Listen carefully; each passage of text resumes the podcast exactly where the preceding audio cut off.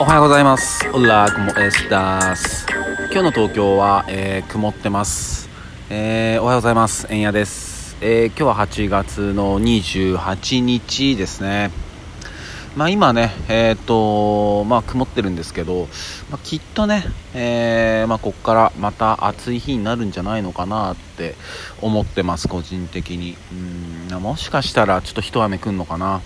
うんまあ、一雨来てもなんか通り雨のような感じですね、まあ、今僕の上にはうん結構、えー濃い、えー雲があるんでね、うんちょっと怪しいなとは思うんですけど、まあ、東京地方は他のところはどうなんだろう、まあ、晴れてんのかな、ま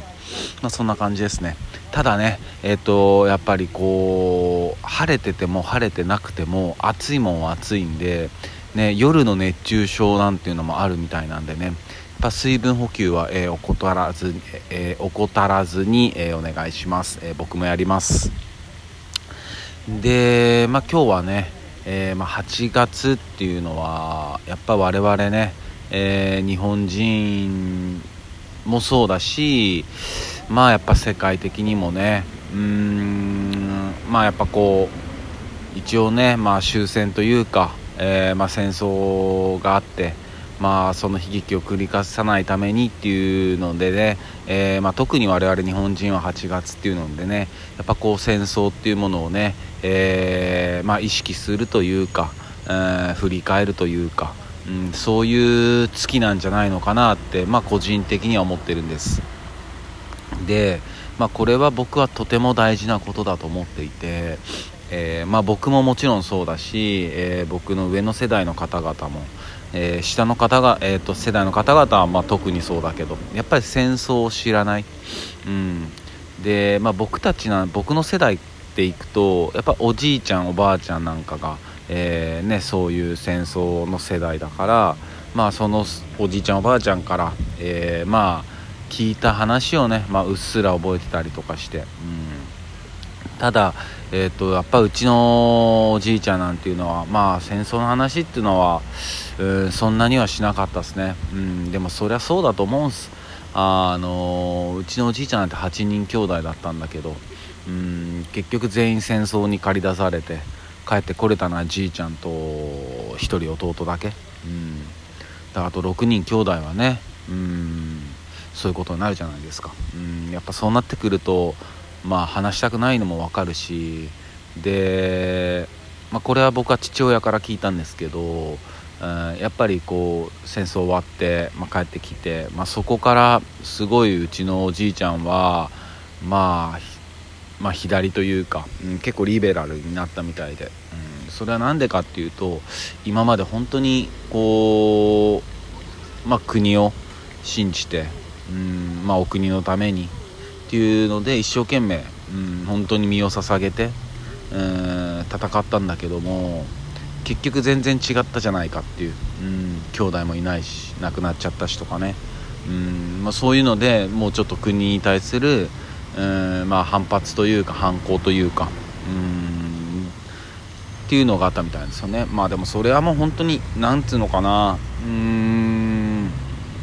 一人の人間としてやっぱそう思っちゃうよなって思うしうんなんかその話を僕父親から聞いた時になんだろうなすごい腑に落ちたんですよね。うんなんか別にうちのおじいちゃんが僕に何かを言ったとかそういうのは全くないんだけど全くないそういう思想の話とかもなんか言ってきたとかもなんか全くないんだけどすごい腑に落ちたんですよね。それはなんでかなと思ったらやっぱこう家族写真とか集まって写真撮る時って結構あの笑顔を見せないというか、うん、で俺がもう本当大人になった時におじいちゃんのその写真とか見た時に何ていうのかなこう目が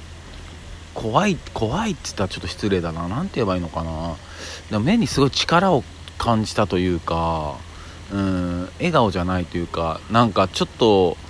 ちょっと狂気じみるというかさ別に睨みつけてるわけじゃないんだけどうんなんかそういうこともあってか、あの父親からねそういう話を聞いた時はすぐ納得してうんまあ、納得っていうか腑に落ちて。でもやっぱそういうのって、まあ、寂しいというか悲しいじゃないですか。ずっと信用してた国だったりそういうものが全然違ったとかなってくると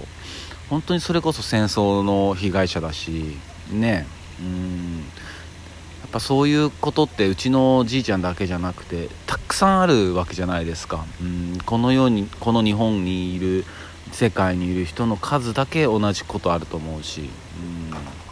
だからやっぱそういうことも踏まえて繰り返しはならんっていうね。そういうのも踏まえてやっぱこの8月にそういうのを、えー、まあ、振り返る。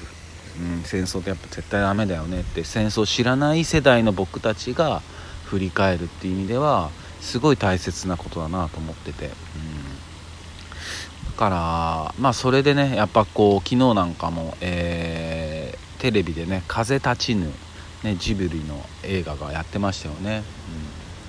で僕もこれあの映画館で見たんですけどあのだいぶ前だったんで、まあ、ちょっと見ようと思って見てて、うん。でまあ、そこでやっぱこう感じたのはまあなんかねアニメーションの中でこう電車とか、まあ、その当時 SL だったりあとなんかこうでっかい橋だったり、まあ、もちろん飛行機の話なんで飛行機なんだけどやっぱ人ってすげえなって、うん、あこんなもんを作り出してきたのかっていう。うーん。すげえなっていう感動がまずあって。うん、でもこうなんだろうな。すごい皮肉だなと思うのはやっぱこう、まあ、戦争とともにじゃないけどねえー、まあ、第一次世界大戦とか、まあ、もっと昔から争いはあるんだけどそれとともに人のこう、まあ、技術ってこうね革命がどんどん起きてくるわけじゃないですか。うん。もっとこうしようとかこうした方が軽くなるとか,、うん、だ例えば第一次世界大第一次世界大戦の時に、まあ、発明されたもので、まあ、僕たちの日常にもあるものって言ったらやっぱ時計腕時計、うん、腕時計ね、うん、腕時計とか。これはなんかやっぱ大砲とか打つ時間とかタイミングとかを測るために、まあ、懐中時計を作ったんだけどもっとあのコンパクトにあの身近に行けないかっていうので、まあ、腕時計ドイツの海軍だったかなが腕時計とか発明したりとかね、うん、あと食料とか運ぶの大変だから、えーと、瓶詰め、うん、瓶にコルクまあだからワインですよね。瓶にコルクをやったっていうのもまあ、えー、その当時第一次世界大戦ぐらいで。でもその瓶がね運んでるとあの割れちゃったりするからじゃあどうしようかっていうので缶詰が生まれたりとかね。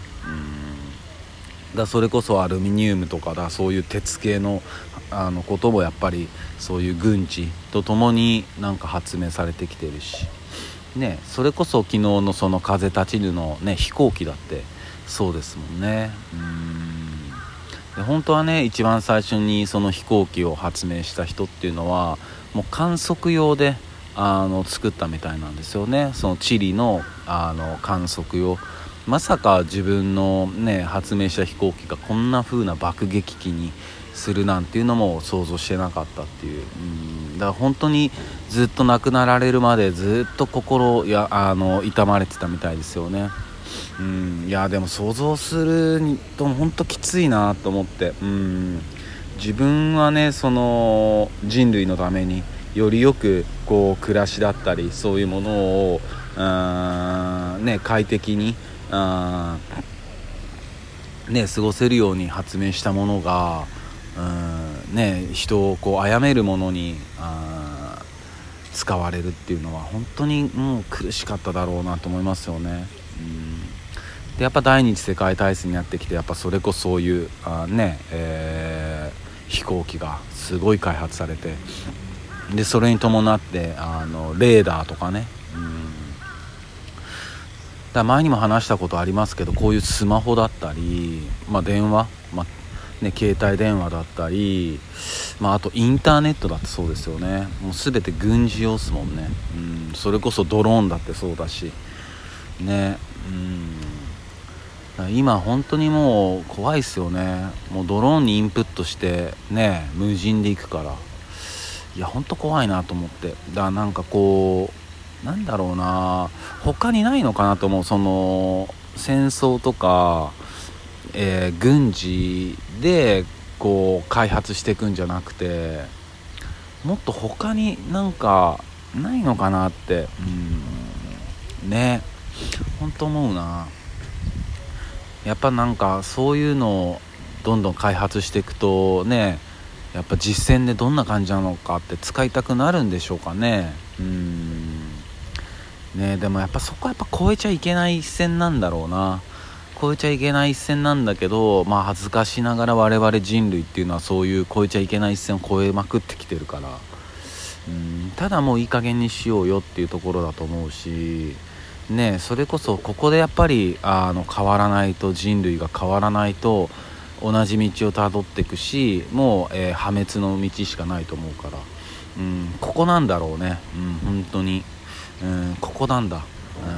やっぱそういう意識をね、えー、僕も含めて一人一人が持っていくことが、えー、この先の世界を変える大きな一つの、えー、意味を持つと思ってます、えそんな話です、えそれでは、え今日も一日皆さんにとっていい日でありますようにシノビシャス